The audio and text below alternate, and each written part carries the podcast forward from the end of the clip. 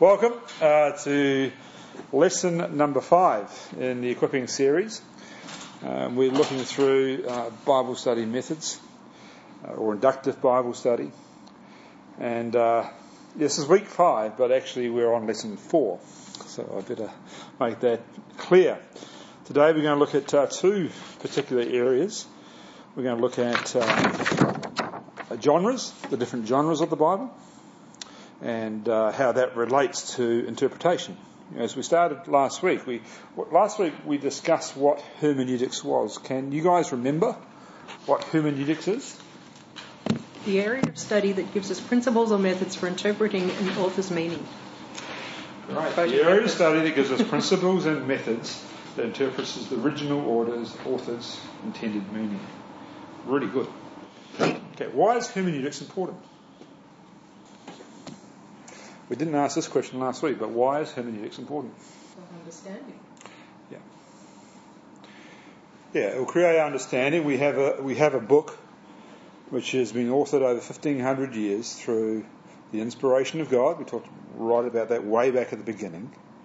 It is uh, inspired by God. He's used human authors, and this science and art of interpretation is important because it's not a dead book. What is one of the most famous portions of Scripture that talk about this book not being dead? Can You think of that? Hebrews? Hebrews. Hebrews 4.16. Let's just look at that. Hebrews 4.16 says this. Uh, 4.12. Actually, sorry, not 4.16. Hebrews 4.12. Uh, For the word of God is living and active, sharper than any two-edged sword, piercing to the division of the soul and of spirit, of joints and of marrow, and discerning the thoughts and intentions of the heart. And no creature is hidden from his sight, but all are naked and exposed to the eyes of him to whom we must give an account pretty amazing verses. Now, what I what have I done there which isn't helpful in the study of hermeneutics? What haven't I done? I haven't brought context into that. So, you guys work on this. You've got the portion before you. Where does the context of this verse start and where does it finish?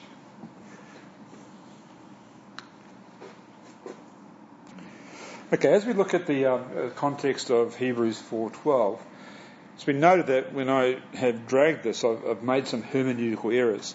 The class has said, yeah, you have. So now we're just working through the process, what, what needs to occur.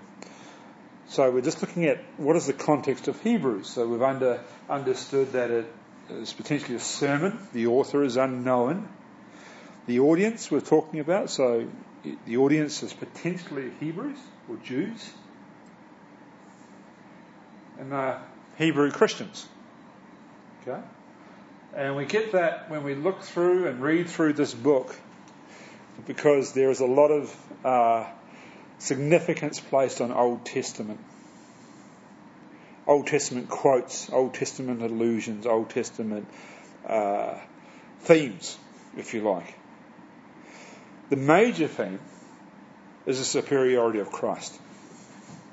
If you wanted to lock Hebrews into a major theme, you'd say it's about the superiority of Christ over angels, over Moses, over Melchizedek. There are three key areas over the sacrifices. His sacrifice is final. And then you go into that wonderful hall of faith, right? Where you've got an Old Testament chronology that talks about these are people of faith and you summarise it in Hebrews 12, where we have a major uh, summary statement. Therefore, since we are surrounded by so great a cloud of witnesses, speaking about all of those in chapter 11. Let us also lay aside every weight and sin which clings so closely, and let us run with endurance the race that's set before us, looking to Jesus, the author and perfecter of our faith. So don't, to this Hebrew audience, don't look to Moses, don't look to Melchizedek, don't look to the angels. Don't look to your sacrificial systems. Don't look to those things. Look to Jesus. He is superior. He is supreme. He is the great I am, as we have been discussing in, our morning services. So look to him, the founder and perfecter of your faith, who for the joy that was set before him endured the cross, despising the shame, and sat at the right hand of the throne of God. The work is done, the work is completed. He starts out in chapter 1. The work is completed in Christ. Consider him who endured from sinners such hostility against himself, so that you may not grow weary or faint hearted. So that's the whole let us encouragement stuff coming through, and it's everywhere in Hebrews. So that's the context. But how does that answer the question of where does Hebrews 4.12 fit in?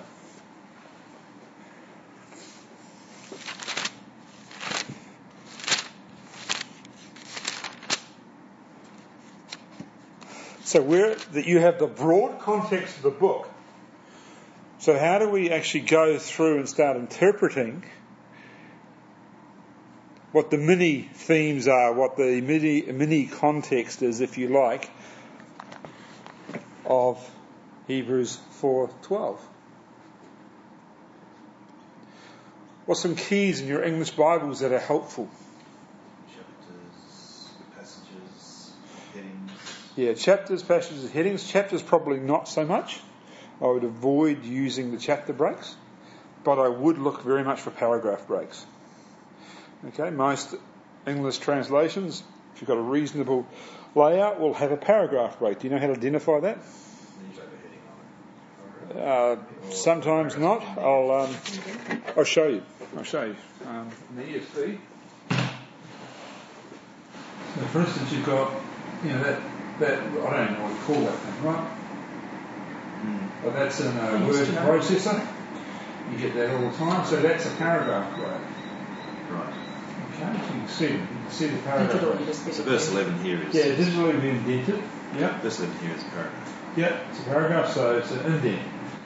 So you look for these editorial clues. Now this is, when when you look for editorial clues, that is only the editors, okay? It's not part of the inspired scriptures, but it's, it's part of language. It's part of how our translators have broken up the text. I would generally go to a Greek New Testament here and look at the way the UBS, the United Bible Society Greek New Testament, and there's another another one which I can never pronounce, so I won't even try. But they are recognised as the two best Greek New Testaments, and they they will differ in some of the editorial uh, paragraphs and things like that. So it's it's good to cross reference, and then you have got to make a call. So when we look at this, where does the paragraph start for Hebrews 4:12? Verse 11. And how does it start? Let us. Let us. So it's an exhortation, right? What is it exhorting from and to? So normally let us is a, like a summary statement of something that's gone before. It's, it's like therefore. Yes, like therefore, very much like therefore, but it has a greater force. It says, let us therefore. Ah. Yeah, yeah.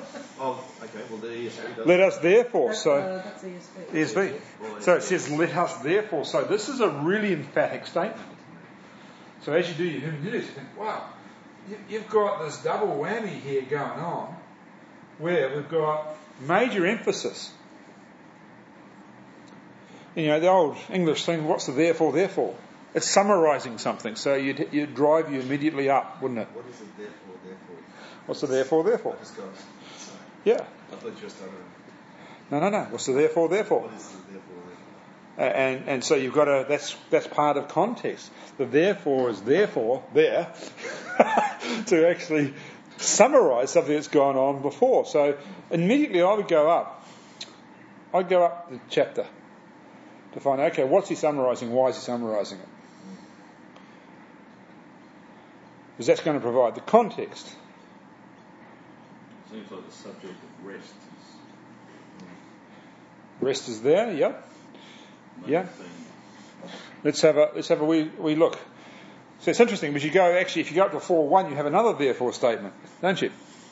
So it's a it's a ongoing summary of argument. Therefore, while the promise of entering his rest still stands, let us fear lest any of you should seem to have failed to reach it. and he was using obviously some historical times with Moses leading out of Egypt and just the, the wrestling and the, the whole rest for the people of God that was promised by hitting the promised land. It didn't happen because they were warring and all this sort of stuff. Uh, and then he carries on. For good news came to us just as to them. So the us and them, once he talk, he's, he's contrasting two major periods of time, isn't he? He's contrasting two major periods of time. Us and them. Us, he was previously talking about the people in Sinai, in the wilderness. Uh, us, sorry, he's talking about them, themselves here and now. The them was the people in Sinai. So it's contrasting. They received good news just like you received good news, just like we receive good news. But the message they heard did not benefit them because they were not united by faith with those who listened. For we who have believed into the rest, as he has said, as I swore in my wrath, they shall not enter my rest. So that's, uh, you'd say, okay, as a student of hermeneutics, you need to do something with that. Does that look like a quote for you? Verse 4? Yeah? Where's it quoted from? So as a student, that's where you start thinking. Okay, to get this right, I've got to determine where that's quoted from. If you have a reference study Bible, it's pretty simple. It's say cited from Psalm 95:11. Okay, so it will tell you if you have a reference study Bible. Um, this is where I would really encourage you to have that NET Bible we talked about a long time ago. It is the best in the market at the moment for English, English only with references and citations and translator notes. It is superb. And electronically, yeah, you, you, can just get some amazing tools these days where you just click on the word and it'll tell you where it is, you know. So I don't, I don't use Blue Letter Bible. I don't use some of the free online stuff as I have my own Bible software. But that's another way to look. Go into those online programs and um, you should be able to pick up some of these reference checks really quickly. NET. I've got a, I can show you what I think you missed out in the first session, but I've got a copy in the office and it's um, it's just an excellent. You can get on any Bible Gateway as well. I just like using the NET Bible. Yeah, and hopefully it has all the translated notes that are associated with it. Does it on Bible Gateway? There's separate. No. Uh, if you get it in Luridian, it's a separate file. Yeah. But you can have a split window both. Split window, yeah. So yeah, that's that's what you can do. That's just like my Bible software. I can have four or five split windows and look at different versions, look at different notes, study notes to say, okay, well, this is where we're thinking. So anyway, so you'll notice that in there we have a we have a direct quote from Psalm 95:11. So when I see a quote from Psalm 95:11, hermeneutically, what am I going to do? Look it up. You are, aren't you? What are you going to look up? The reference and its context. Yes. You're going to look up the whole psalm. You're going to read the whole psalm and you're going to try and determine how does 9511 fit into the picture of that unit of thought?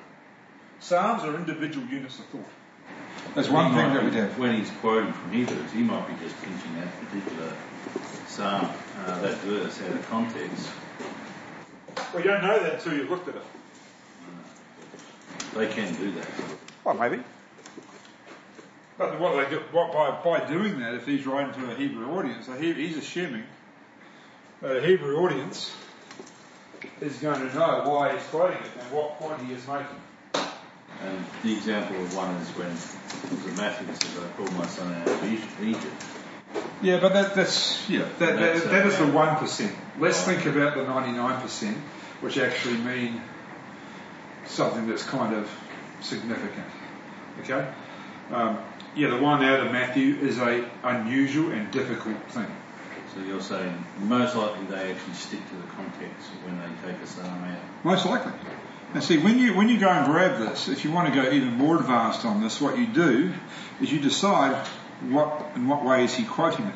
There's two options. He's either quoting it out of the Masoretic text, or he's quoting it out of the Septuagint. Yeah. So there's tools these days. You can buy a commentary this thick that will have a look at all this stuff and talks through the likelihood of, you know, what is it a better match for Masoretic or is it a better match for the Septuagint? Because the Septuagint is what a translation of the Masoretic, so it does differ. Anyway, so Psalm 95. Who's got Psalm 95? Let's read Psalm 95.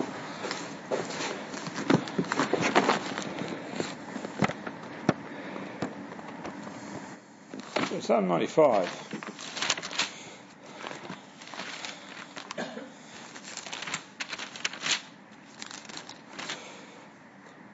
Okay. Is a, uh, uh, a fairly short psalm, so I'll read the whole lot, and you try and think about this. Why, do you, why has the Hebrew writer used this in relation to what we've been studying in Hebrews 4 to make a point? I come to sing to the Lord. Let make joyful noise to the rock of our salvation. Let us come into his presence with thanksgiving. Let us make joyful noise to him with songs of praise. The Lord is a great God and a great King above all gods. In his hand are the depths of the earth. The heights of the mountains are also, uh, his also. The sea is his, for he made it, and his hands formed the dry land. Oh, come, let us worship and bow down. Let us kneel before the Lord our Maker, for he is our God, and we are the people of his pasture, and the sheep of his hand. Today, if you hear his voice, do not harden your hearts as in Meribah, or as, as in the day of uh, Massah in the wilderness, when your fathers put me to the test, but put him to the proof, though they have seen my work. For 40 years I loathed that generation and said, You are a people who go astray in their heart, that they may have not known my ways. Therefore I swore in my wrath, they shall not enter my rest. You were a Hebrew, if you heard Psalm 95 quoted, what would you think of? As I've just read that psalm. Walking around the desert. Yeah. You think of rebellion. Yeah. You think of rebellion, you're thinking of stubborn heartedness. You're thinking rest. thinking of rest. You're thinking of I should be singing a joyful noise to the Lord. That's repeated twice in the psalm. That should be my experience as joy in the Lord, but because of you know when this was sung, when it was sung in the, tab- in the tab- uh, tabernacle in the in the temple, there's an edge to it because they were disobedient. So you take that information and you think, okay, how does that relate to entering rest in Hebrews 4? Does it really change the context of, of uh, Psalm 95? Does it inform us in a new way? Does it give us some extra new revelation? Or is he just using it to make a, a common sense statement um, relating to what he's talking about in his argument? It's reinforcing his argument Yeah. with information they already know. Absolutely. So that's it for this one. Okay, you've done that. So that's why he's he's used it. And um, then he carries on, verse four. For he has somewhere spoken of the seventh day in this way. This is an interesting way of quoting things, isn't it? The writer actually doesn't know where, where the quotes come from. Uh, uh, for he has somewhere spoken of the seventh day in this way, and God rested on the seventh day from all his works. But clearly, we know he's probably lining back to somewhere in Genesis. But the writer himself here says, "Oh, I'm not quite sure where that is, but I'll just I'll just generalise it." They didn't have his NET. He didn't have his NET. He probably didn't have a copy of the Genesis scroll. that was up. It was probably probably yeah so, somewhere locked away in, in the temple. Mind you, we probably think this is written after AD 70. Who knows? Actually, the first one he doesn't say, here is a quote. We No. know that because it's been put in quotes and been Yes. identified for us. Yes, This one he's saying, this is a quote. somewhere it is spoken. Yeah, yeah. So it's interesting, isn't it? He, he's just he's he's inferring. You should know this. God rested after He created the world. But he doesn't put it in quote terms, unlike Psalm 95, which is a direct quote. And again, in this passage, he said, They shall not enter my rest. Since therefore it remains for some to enter it, and for those who formerly received the good news failed to enter because of disobedience. So now he's done to summarise his argument, which we got from Psalm 95. They didn't enter rest because they were disobedient. Again, he appoints a certain day. Today, saying through David, so long afterward in the words already quoted. So now he goes and he gives a quote out of David's thing. Today, if you hear his voice, do not harden your hearts. So if we were doing an extensive view of this, we have to put all these Old Testament quotes in line and say, what is he really arguing here? It's all about rest. It's all about disobedience. Uh, for if Joshua had given them rest, God would have not spoken of another day later on. So, you know, here's the age old thing. When Joshua conquered the land, he's now saying that wasn't the rest that was promised. Because it was restated to David. in the Davidic covenant. So then, there remains a Sabbath rest for the people of God. That's his main point. So he goes through his argument. That's his point. There is a Sabbath rest for the people of God. For whoever has entered God's rest has also rested from his works as God did from his. It's quite a complex argument. They're saying there is rest, and then let us therefore strive to enter that rest so that no one may fall by the same sort of disobedience.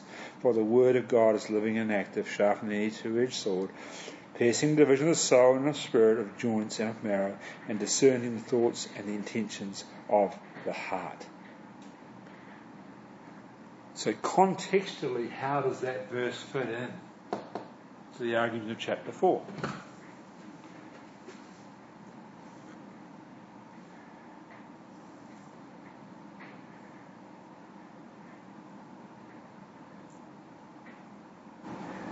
Well, everything's always pointing to Jesus, and his coming and his second coming, and this is, you've got to stay true um, to achieve it. You've, you've got to stay faithful to God or you will not get that rest at the end. So, so you've got to tie the theme of Hebrews 4.12 into the principle of rest. Mm. You have to. That's hermeneutically where it's driving. You have to tie it in there. So let us therefore strive to enter that rest so that no one will fall by the same sort of disobedience. He just explained what the disobedience is like. And then he gives the answer to a life of obedience. Be in the Word. Because the Word is living, the Word is active, the Word is going to refine you, it's going to sharpen you, it's going to prune you, it's going to pierce you, it's going to sort you out, it's going to deal with your heart. So that's where he's driving. That's the way rest comes when you're exposed to God's Word and you allow it to be living and active in your own heart. If you don't, you'll become disobedient. Just like what you said. So the word here is referring to the written message or to the to the um, to Jesus. The word of God. John is referred to as Jesus is. In the beginning was the Word, the Word was with God, the Word was God. The eternal Logos, the eternal Word. It's one and the same thing here it's talking about two, the two things, is it? It's talking about, I would think that as you look at that, the Word of God, we're talking about the canon of Scripture, right? Spoken by God through the prophets who were carried along and inspired to give us His revealed truth. Yeah, because the context of the next bit is, is Jesus our compassionate high priest. Yes, yes. Yeah. Because you can say, sometimes they can say, one word means two things, yeah. three things. Yes, yeah. But the context determines the meaning of a word. Right. So that's why. What? Do you think it's both mm-hmm. in here, I think it's both because it starts off with the good news came to us just as it did to them. So he, he starts on chapter 4. The good news is the Word of God. The good news is redemption. The good news is salvation. The good news is uh, the law and the Torah. The good news is the message about creation. The good news is the fact that, that if you're obedient to me from an Old Testament perspective, I will pour out blessing and you will have rest. Okay? But then it's actually, then it's coming further because he's saying the good news came to us as to them, but the message they had did not benefit them because they were not united by faith with those who listened. Um, so this is saying you have you you you Hebrews, you Christian Hebrews of this book, you understand faith in a far greater way than your forefathers did because you have faith in Christ, the eternal Word. Okay. So yeah, I think it's both and both. Yeah, it's God's word talking about the entire Old Testament, plus Jesus, the revealed word of God, New Testament, if you want. Yeah. Okay, so that was just a little bit of an exercise. It took us off track, but that's okay. It's fun to do these things. So you see how hermeneutics is really important. You, you, you, grab that, that you've got to pull things in context. Because if I said here, this is the most simple example I, I, I use a lot. If I write that word, what do I mean? Ball. Yeah. Something Or- round or against. Ball one thing. Maybe having fun. And going to a dance. Going to the ball. See, it has no meaning by itself unless it has a context, That's doesn't it? relevant. We don't think about that. Oh, no, you don't. That's why I say. Or playing basketball. Oh, on Sunday, especially. but, you know, so unless I said Johnny threw the ball, then you say it's a round object that's been thrown. If I said um, Johnny and Jane went to the high school ball, has a different context and it determines what the meaning of the word is, right? So that's why context is so important. Because so often we sometimes will have a word and we, and we're going to talk about this later today, word study fallacies. And there are numerous word study fallacies inside biblical literature. You see them all the time. And it's important. I'll give you a classic word study fallacy. How often have you heard a preacher say, um, dunamis? It's the Greek word for power. Dunamis. It's like dynamite. Exploding. You know, your evangelism is going to explode like dynamite. One real problem with that, dynamite wasn't invented until probably about the 16th century. So what you've done is you've done a word study fallacy where you've taken a later meaning of the word and drawn it back into the original context. You're breaking one of the, major rules of preaching. Letting the truth in the way of the story. That's precisely it. So, that's why it's important to understand these things, especially as students of God's Word. Right, now let's look at, um, let's have a little bit of fun. Let's have a look at different genres uh, in the Bible. You know that the Bible is made up of many different genres, right? You know what a genre is? We talked about this last week. It's a, a style of writing. We hear genres in music these days.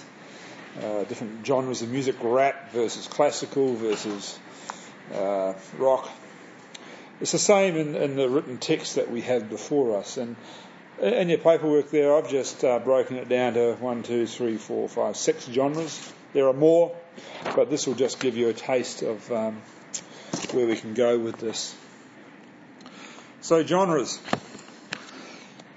Each genre requires a different method of interpretation. Simple, isn't it?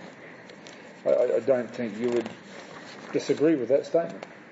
I'm not going to. Uh, I'm not going to look at Hebrew poetry filled with metaphor and, and different types of language in the same way as I'll look at the epistles or the letters. Okay, the epistles and letters are didactic, what we call didactic. They're there to teach us something in a very formal, structured way. Versus Hebrew poetry, where we have the Psalms or we have Ecclesiastes, we have Job. It's a different way of communicating because of different styles. So we're just going to look at some of these, and I'll, I'll, I'll give you just some idea about um, how we should look at different things. The largest uh, form in the New and Old Testament is historical narrative. If I was thinking about historical narrative, what type of books are uh, covering biblical historical narrative? Genesis. Yeah. Genesis, Exodus is a historical narrative. Samuel is a historical narrative. First and Second Samuel. First and Second Kings is historical narrative. Deuteronomy. Is a sermon by Moses. Yeah, potentially historical narrative. Leviticus, maybe, most likely. Not, See- Not. No. So what would you? How would you? How would you? Um, well, we'll go. We won't go there. So biblical, biblical narratives are not explicit but implicit in what they teach. And so when you look at um, what are some of the New Testament narratives passages we have, the Gospels are all narrative. The historical narrative, Acts is historical narrative. So they're the four primary historical narrative books in the New Testament. So these are some of the things that I think you should know. Uh, you need, um, it's very necessary to identify what the implied assertions are in the story. So, why is the writer giving us the story? Why is the writer giving us the creation of the world? Those are questions you've got to ask. What's the reality? What's the morality? And what's the values that the story tells us? The reality, the how, the morality, and the values. These are what it means to identify the implied assertions from the narrative. Now, so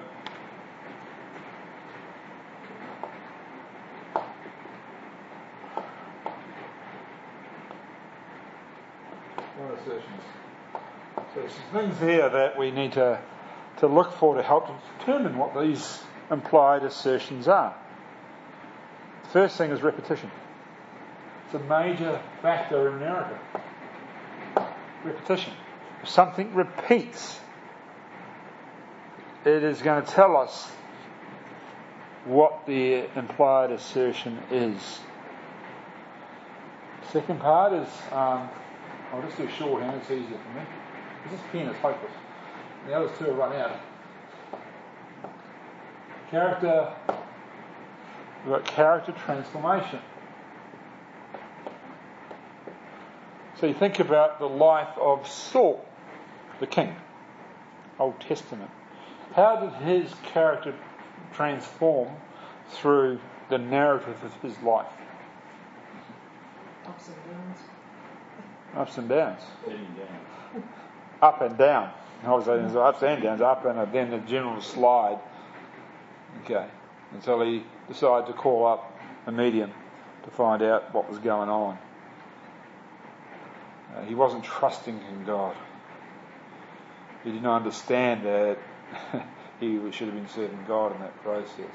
So when you look at the character transformation of, say, Saul as the character in those last chapters of first, on the early chapters of First Samuel, you can make a call on what the implied assertion is. Don't be like Saul, be like David. David is a king after God's own heart. All right. Uh, let's think about the life of Joseph. Okay, the largest character portion in Genesis is on the life of Joseph, believe it or not. That's the largest space in the Genesis account it's about Joseph. So, what do you think about from what's repeated in that story that you know of? What is uh, some of the transformation that happens in his character? Dreams. learning the hard way. Yeah. In the hard way. Dreams. Yeah, that was a, a way God used him to bring him to prominence, To mature. to mature. You, you know this transformation. He was, he could have, he could have sat in his prison cell and thinking, woe is me, it is not fair. We don't know whether that's what he was thinking. But, you know, you would think that uh, Mr. Baker, Mr. Um, Cupbearer, or Mr. Cupbearer is the one, why didn't you remember me? It took a couple of years for that to happen. So you see the character transformation. We see with the life of Joseph, it was a long period of time before his character was transformed to be a mighty God, man of God.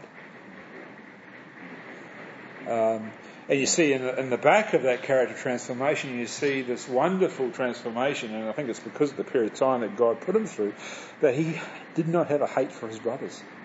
When he met them, he had love for his brothers because you have right at that story, you meant it for me for harm, but God meant it for my good. That's it. That's Joseph in a nutshell. I've been through these trials, but it, right through the process, it's been for my good.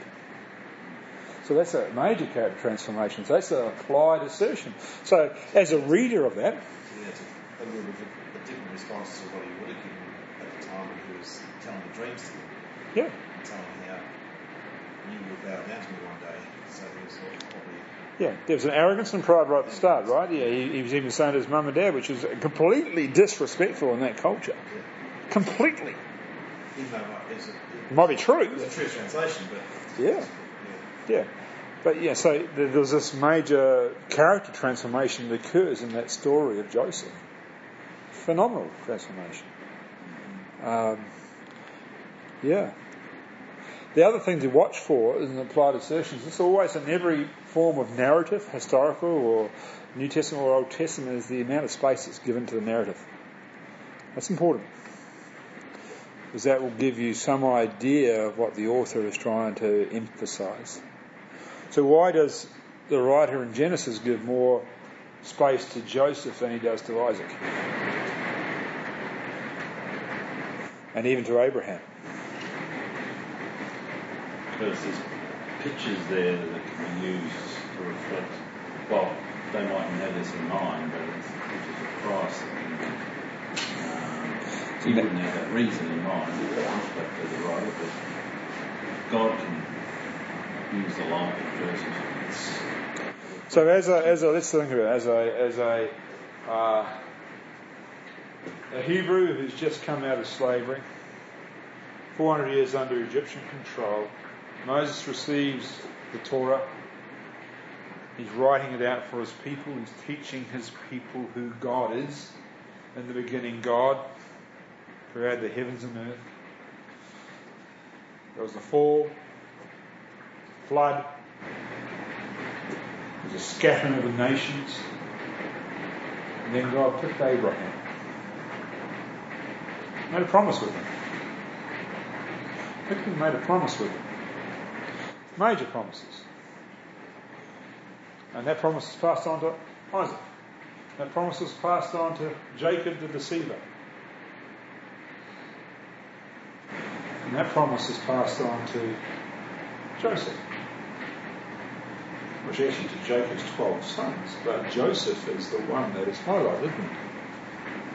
Even more than Judah. Kind of interesting, really.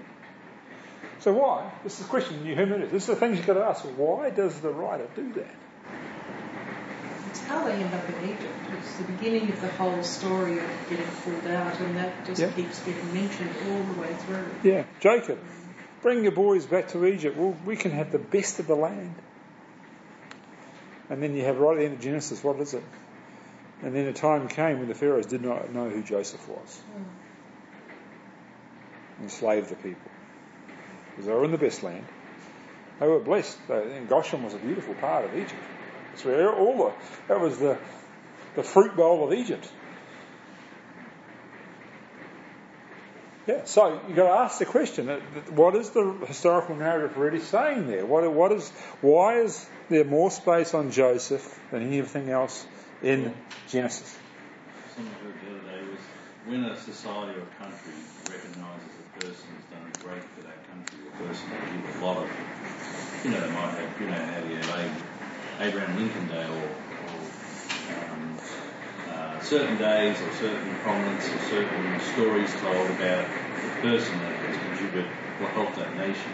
Yep. In this case, Joseph would have been the hero at that particular time. And Moses is writing his story and Joseph's getting a good billing.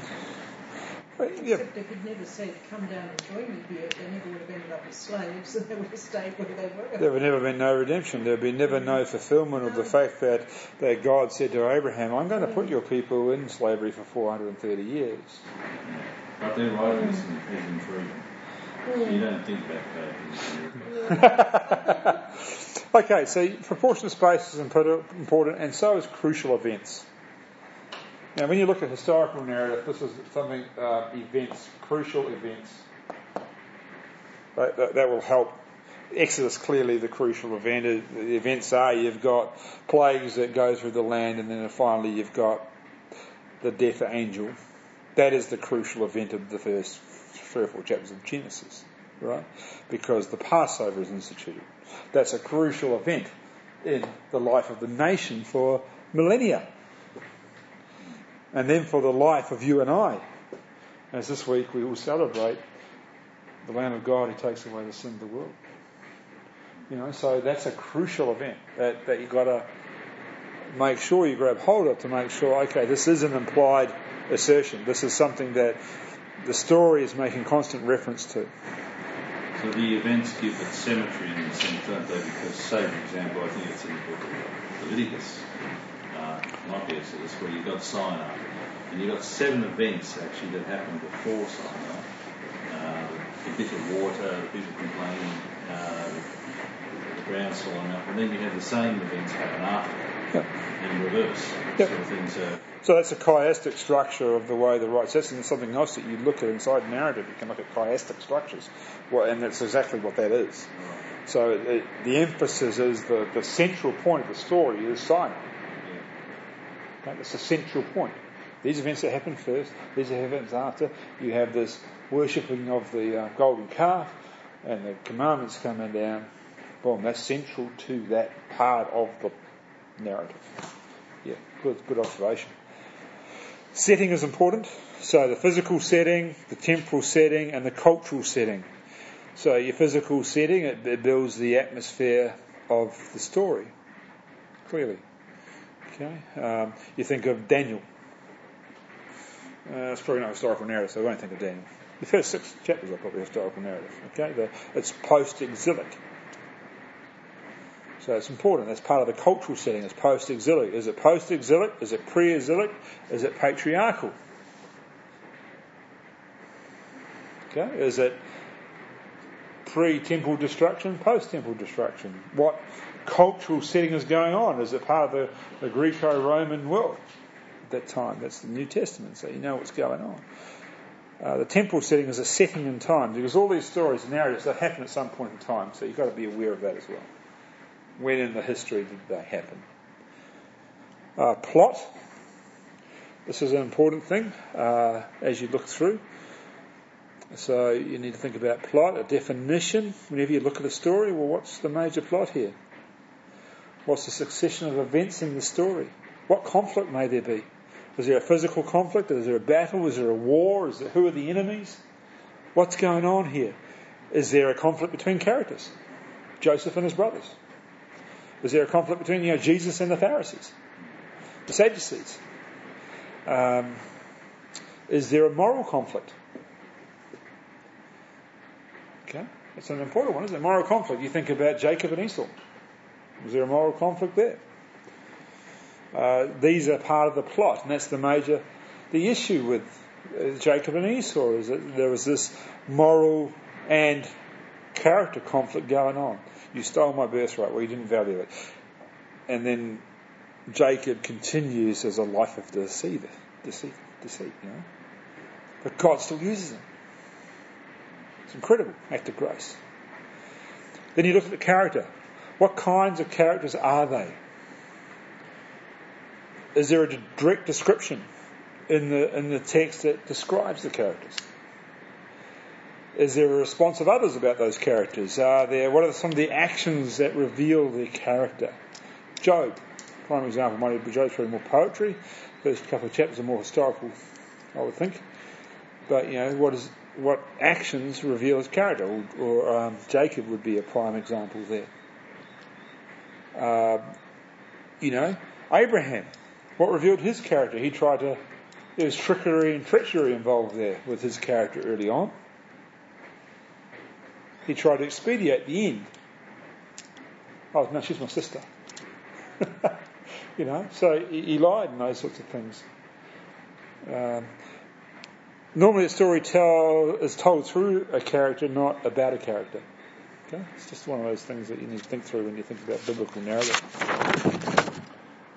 Uh, so you've got characters, and then you've got to look for the protagonists. Identify and follow them.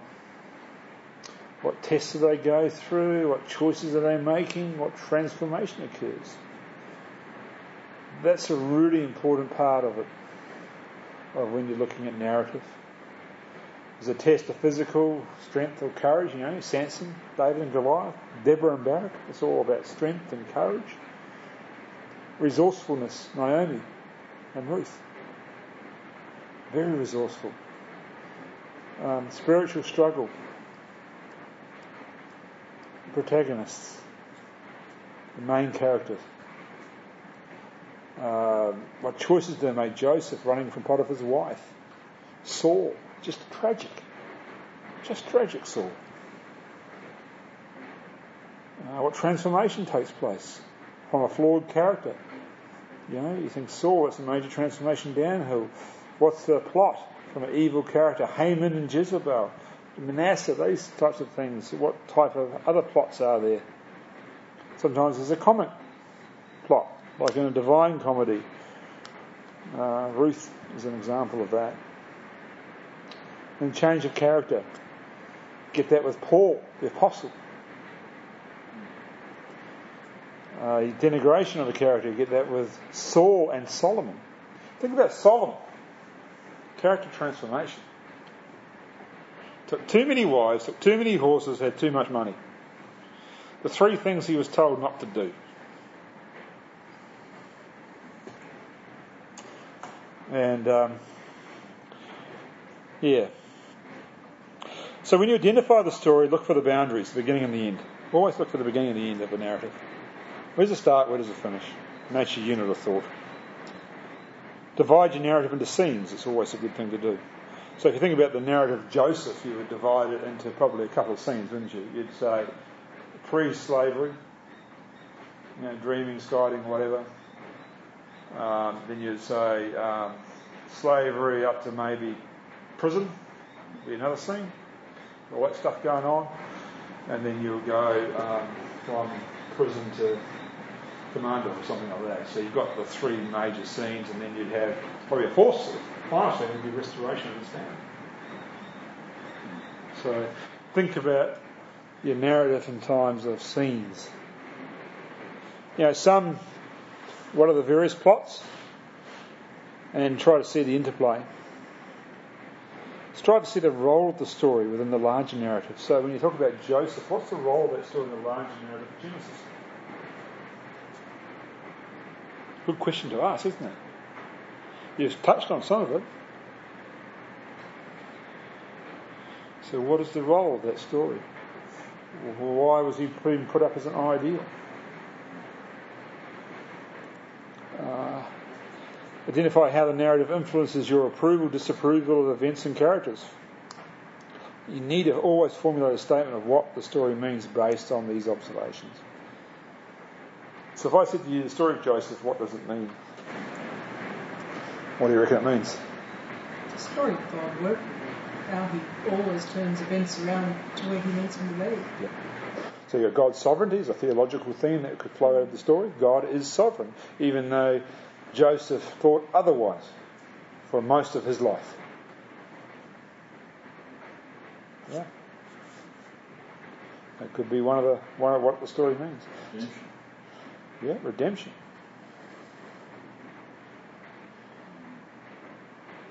blessing. Blessing to those who didn't deserve it when you think about it right at the end, because at the end of the day they were starving and they came to Egypt and you know, God cared for that family, the 12 tribes of Israel. Now we're hopelessly in time already. Yeah. John's home alone with the grandchildren. Okay. I have to that. It's more fun looking after little kids or Oh, sorry. We're now going to spend some time looking at uh, Hebrew poetry. Hebrew poetry is a large portion of uh, the Old Testament. Uh, it's going to cover the Psalms, the wisdom literature, and some Hebrew poetry also appears in the prophetical writings and prophecy. Uh, Isaiah is a classic example of that. Now, this is probably the most important thing I'll say about this. The key to understanding poetry, Hebrew poetry, is to recognize its structure structure is governed by formal parallelism of thought.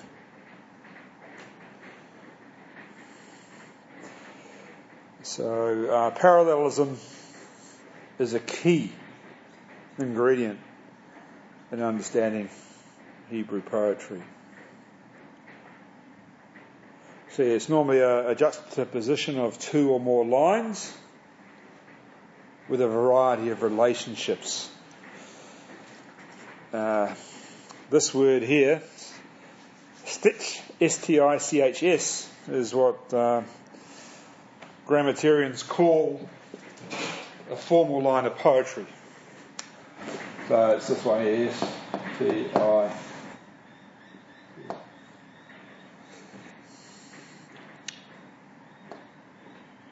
So that's what a formal line is.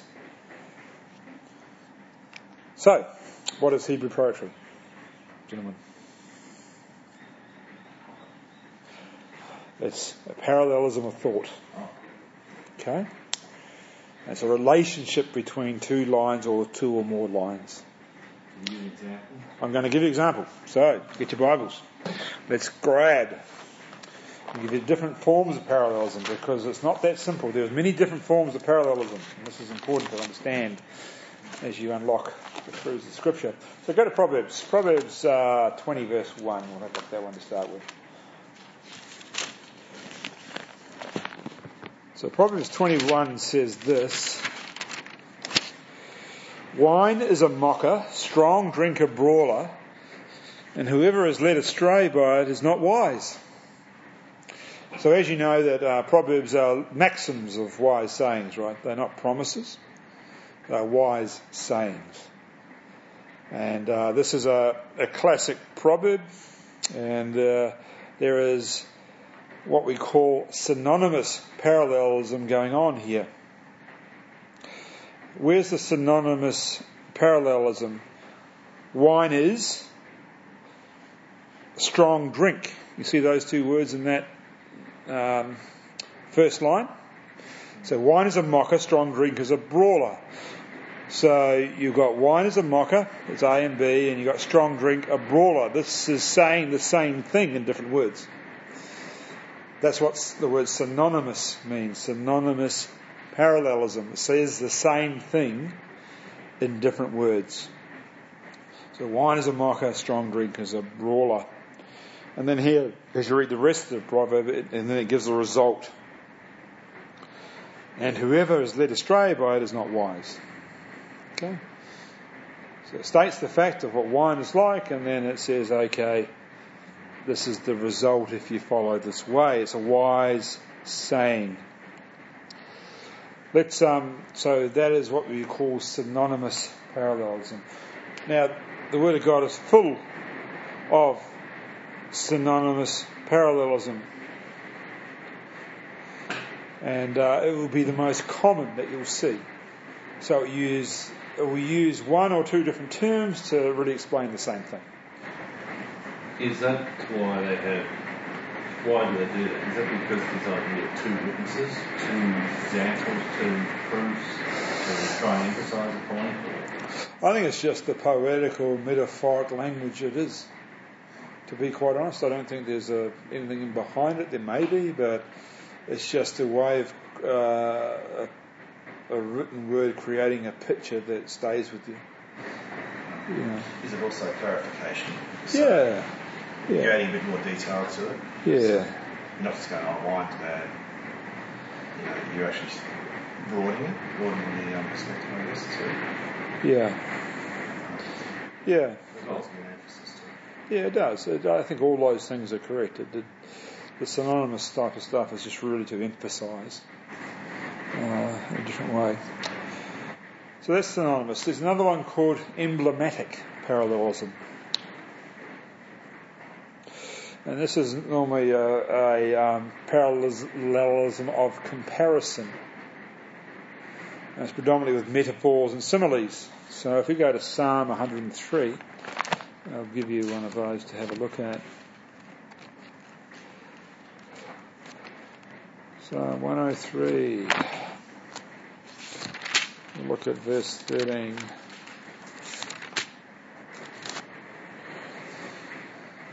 As a father so shows compassion to his children, so the Lord shows compassion to those who fear him. Um, NASB says, as a father pities his children, so the Lord shows pity to those who fear him. Uh, you have a emblematic parallelism here. You see the uh, the key thing here is uh, compassion, right? So your central thought there is compassion. As a father shows compassion to his children, so the Lord shows compassion to those who fear him. So it's building, it's showing a comparison. Um, just as a father, human, natural father, shows compassion, so a heavenly father is compare, is a, it's a comparison, shows compassion to those who fear him. See how that works? It's called emblematic. Uh, yeah.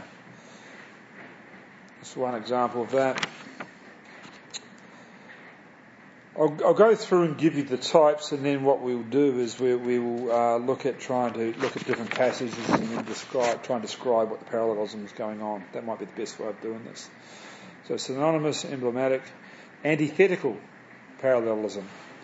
So this is an opposite or a contrast. How do you spell that? Uh, antithetic, A N T I T H E T I C. Antithetic. So go to Proverbs 10.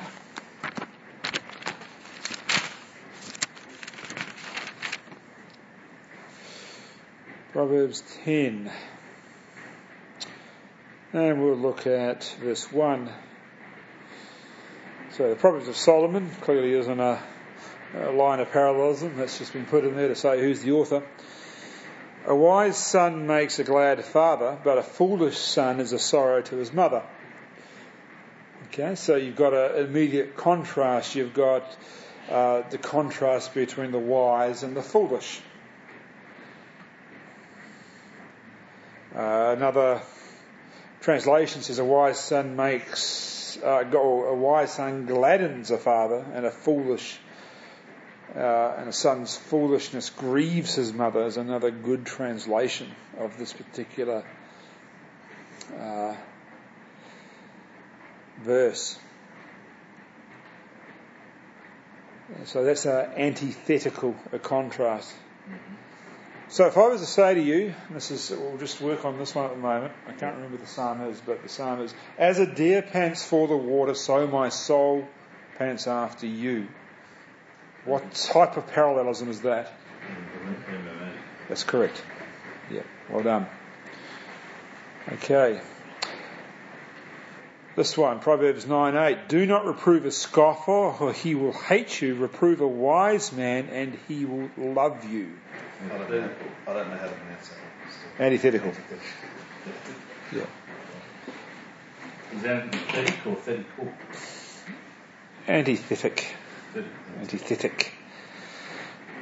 Uh, okay. Proverbs 9 5. I'm just going through here. Come eat of my bread and drink of the wine I have mixed.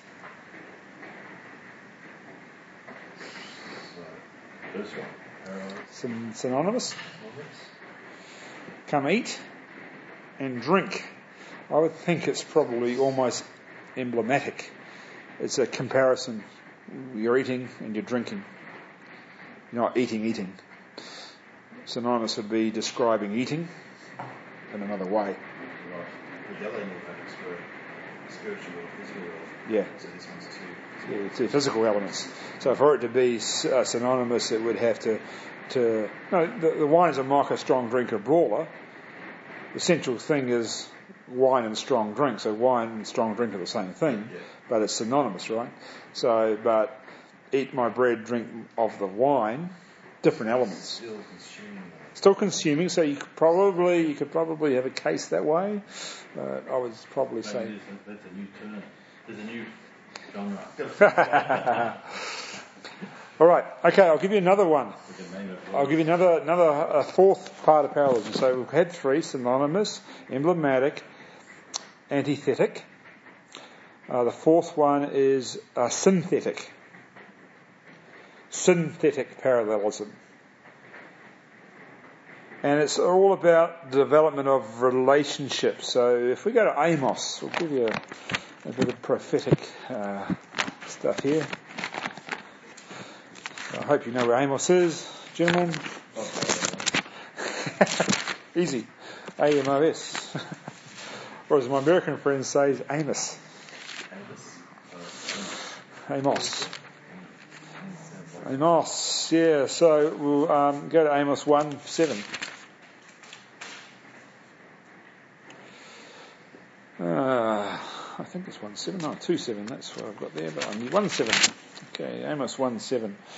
So I will send a fire upon the wall of Gaza, and it shall devour her strongholds.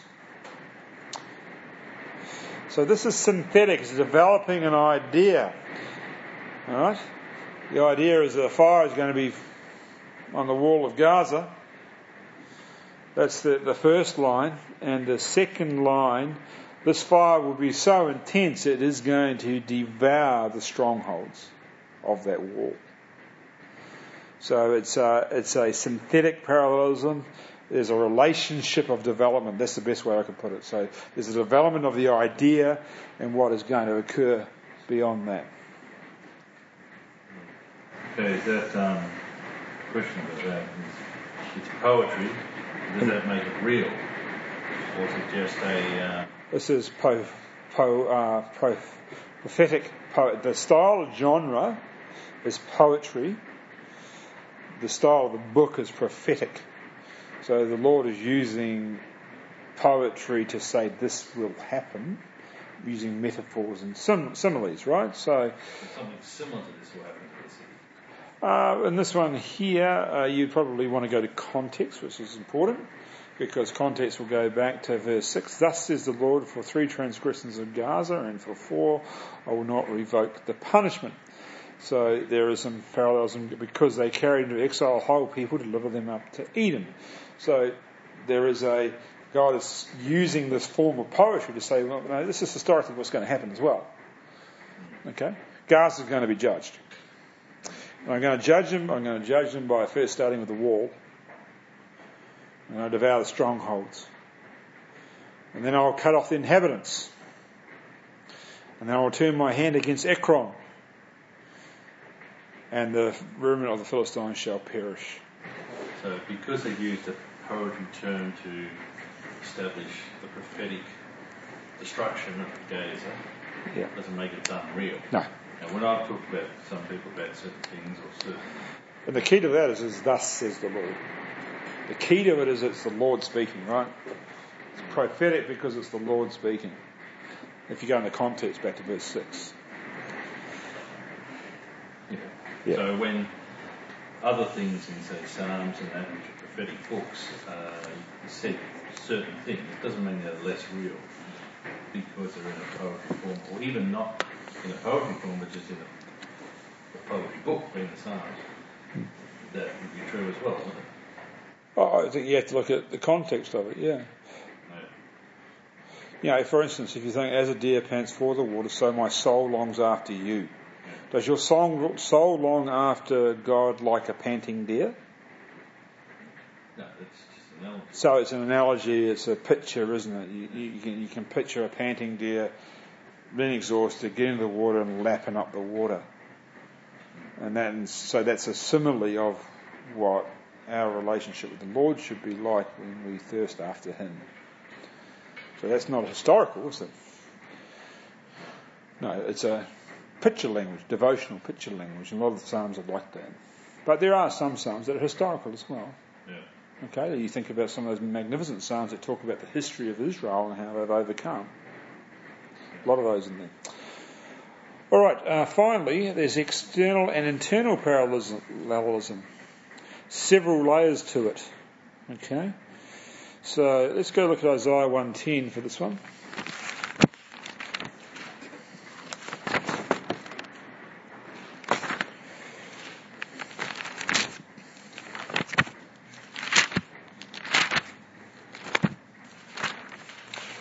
Isaiah 110. Hear the word of, of the Lord, you rulers of Sodom. Give ear to the teaching of our God, you people of Gomorrah. So you have internal uh, stuff here. The internal is, Hear ye the word of the Lord. The external is, You rulers of Sodom. Give ear to the teaching or Torah of our God is the internal and the external you people of Gomorrah. Several layers to it. It's uh, they're all synthetic, as you see through there. All the internal ones are synthetic. All the external ones are synonymous. If you really want to get technical on it. All the internal stuff. Hear ye the word of Yahweh. Hear ye the Torah of God. Um, though the internal ones there are all synthetic parallelism, and the external ones, rulers of Sodom, people of Gomorrah, are all synonymous. Sodom and Gomorrah, right? So just broken it out. Yeah. It's a bit more technical, this particular one. um, but yeah, that's what they say. Well, I've got a lot more to do on this, but I'm going to just, um, I'm going to stop it now because it's getting late. It's 20 to 6. We've gone for one hour, seven minutes. So thanks, gents.